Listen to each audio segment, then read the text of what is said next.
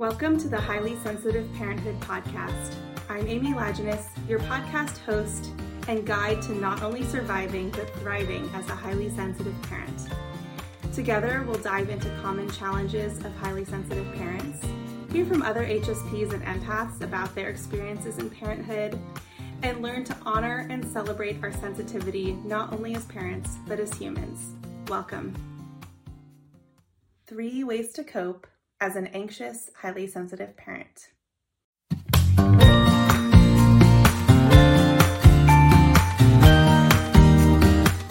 Hi, I'm Amy Lajiness, the founder and creator of HighlySensitiveParenthood.com, an online resource center for highly sensitive and empath parents.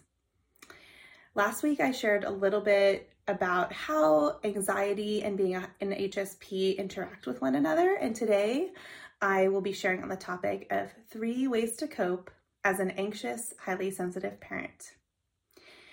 So, I'm just going to get straight to the chase here. The three top ways to cope with anxiety as a highly sensitive parent are number one, learn and practice some relaxation and mindfulness skills. Number two, reduce exposure to situations and environments that lead to overstimulation.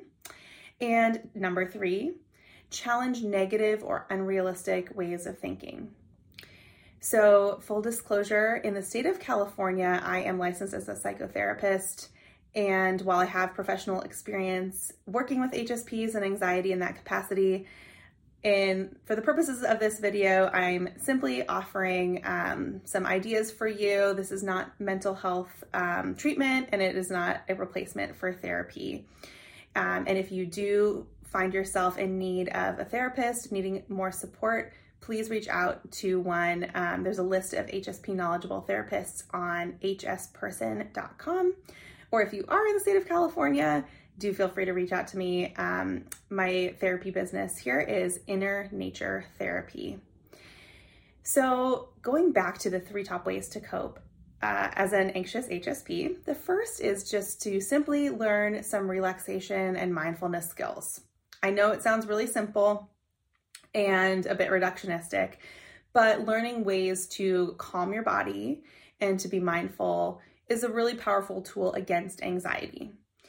In fact, there is a 2015 study by two researchers uh, named Pluess and Boniwell that found that being an HSP only related to anxiety when mindfulness and acceptance were low. But the, the, that relationship was not significant when mindfulness and acceptance were high. So essentially, being an HSP really only makes anxiety more intense if we don't have mindfulness and accept and, and acceptance skills. So, what does that mean on a practical level? Um, mindfulness skills can include uh, deep breathing, um, one of my favorites is just a simple box breath, which is inhaling for four, holding for four, exhaling for four, and then holding the exhale for four. But there are many other um, types of mindful breathing out there, including just a simple inhale and exhale that's that's consciously done. Um, meditation and this can look like you know the traditional kind of sitting quietly in a in a quiet and peaceful place um, for me, I, I like that sometimes, but I also really enjoy a mindful walk. Um, so, you know, no earbuds, uh, no chatting with someone else, but just simply opening up your five senses and noticing what's around you. Um, some other practical mindfulness skills include gaining awareness of your physical body and noticing those warning signs of overstimulation. So, noticing like what comes up right before I feel like I'm about to lose it or right before I feel panicky how does my body feel? Um, and that's one thing that I will say in my work as a therapist, a lot of people do need help with. Um, we're not often taught, at least where I live in the United States, to really tune into what our body is telling us. And so if you're like, I have no idea what you're talking about, what do you mean tune into my body? Um, see if you can find a therapist to help you with that. Um, learning specific ways to calm your body. So this one's a little easier. That's often things like yoga, um, going outside. Many of the HSPs that I've worked with um, find that like taking a shower or a bath can be helpful. That actually does calm the nervous system. And intentional emotional and physical boundary setting. So for parents, this can take um, take the form of having some time alone when you're feeling overtouched, asking to be touched in a less intense way, um, or just noticing, okay, I'm feeling overtouched. I'm going to, you know, retreat a little bit, or I'm going to take some time.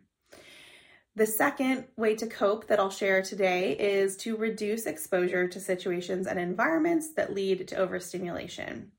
So, you probably already know that certain environments create greater stress for you.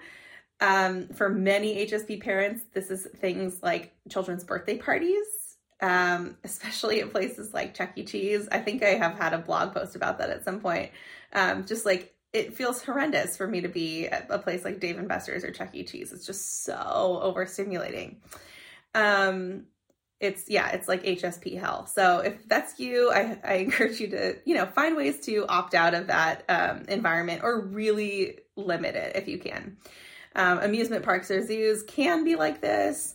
Um, rooms that are cluttered with toys or kids kids gear, kid detritus as I call it. Um, and lastly, multitasking. So, this isn't an environment, but it's a situation that many of us parents find ourselves in where we are like cooking dinner and the TV is on or some music is on and our kids talking to us. And then we're remembering, we're hearing like the laundry going, we're remembering we have to call this person. And there's like five different things going on in our head. That's really overstimulating. Um, the brain gets very taxed for, for anybody, not just HSPs. It gets very taxed trying to kind of weed out like, is this important information? Do I need to deal with this right now? Or is this something that can wait? Um, we're basically triaging all of that those stimuli.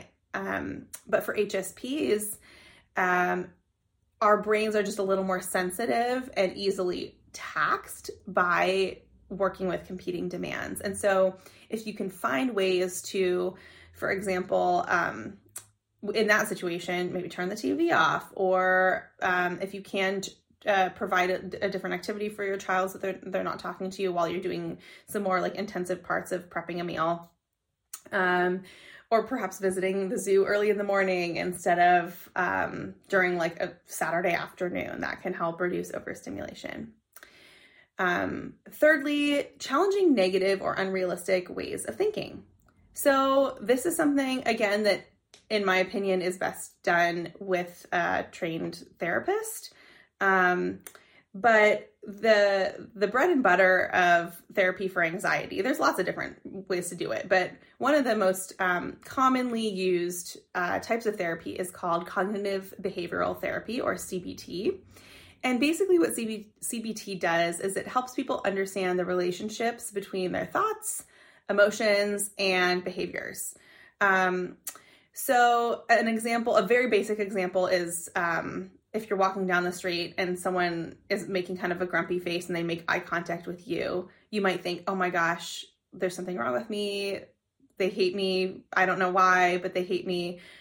I need to like never go on a walk in this area again, or like it just throws off your whole day and you're grumpy at your kids later on.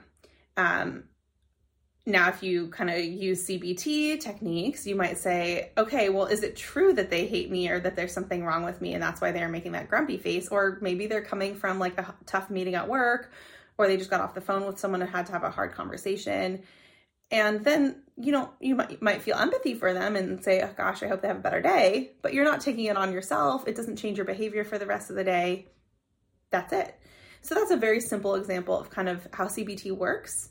Um, but for for parents of children anxiety comes in all forms and sometimes our anxiety is like somewhat well founded which is why i'm saying it's really helpful to have a therapist help you with this because um, sometimes there are things that we worry about that you know it's good to have, be be thoughtful about but where do we draw the line with that taking over our thoughts and our feelings and just our entire lives with you know with anxiety and, and stress um, so an example for for um, for a child or for a parent of a child, um, you might be nervous about starting your child at a new school. Um, I hear this a lot, actually. Uh, parents being really worried. What if they don't make any friends? What if they cry all the you know the whole day? What if I hate it?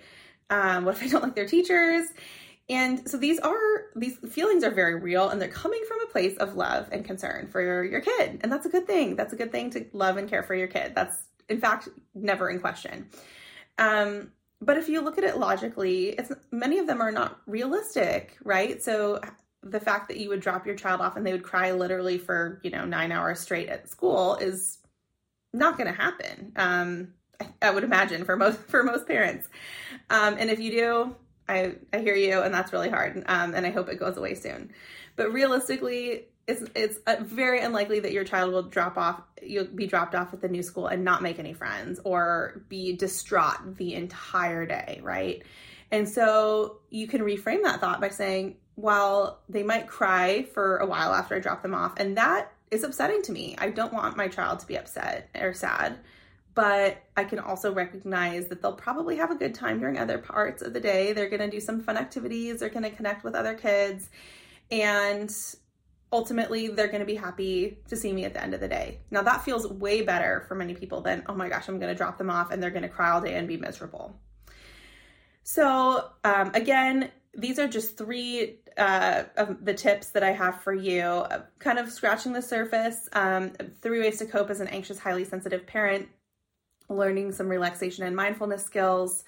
Number two, reducing exposure to situations and environments that lead to overstimulation. And number three is to challenge negative or unrealistic ways of thinking. And if you find that you are experiencing anxiety that's impacting your day to day life or functioning, again, please do reach out to a list or to a therapist. The list um, of a highly sensitive person, knowledgeable therapist is at hsperson.com. You can also simply just Google HSP therapist in your state, province, or country um, for anxiety. And um, almost certainly there will be some people that pop up.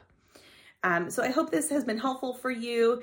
If you um, are in need of additional support, um, it, maybe you're already seeing a therapist, but are looking for some more ideas about how anxiety um, or other aspects of your experience as a parent um, intersect intersect with your sensitivity. Please do check out my website, highlysensitiveparenthood.com. Um, there, you can sign up for a weekly newsletter to receive updates and um, helpful tips about how to manage and celebrate your sensitivity as a parent. And you will also find resources which include one on one coaching with me um, online. Uh, a toolkit for highly sensitive parents, low cost, um, just sort of really nice introduction um, to being an HSP parent and also our comprehensive highly sensitive parenthood course, um, which is goes into way more detail on all these topics than I could possibly do in our weekly blogs. So again, check out um, highlysensitiveparenthood.com or you can follow us on Instagram at highly sensitive parenthood. All right, be well.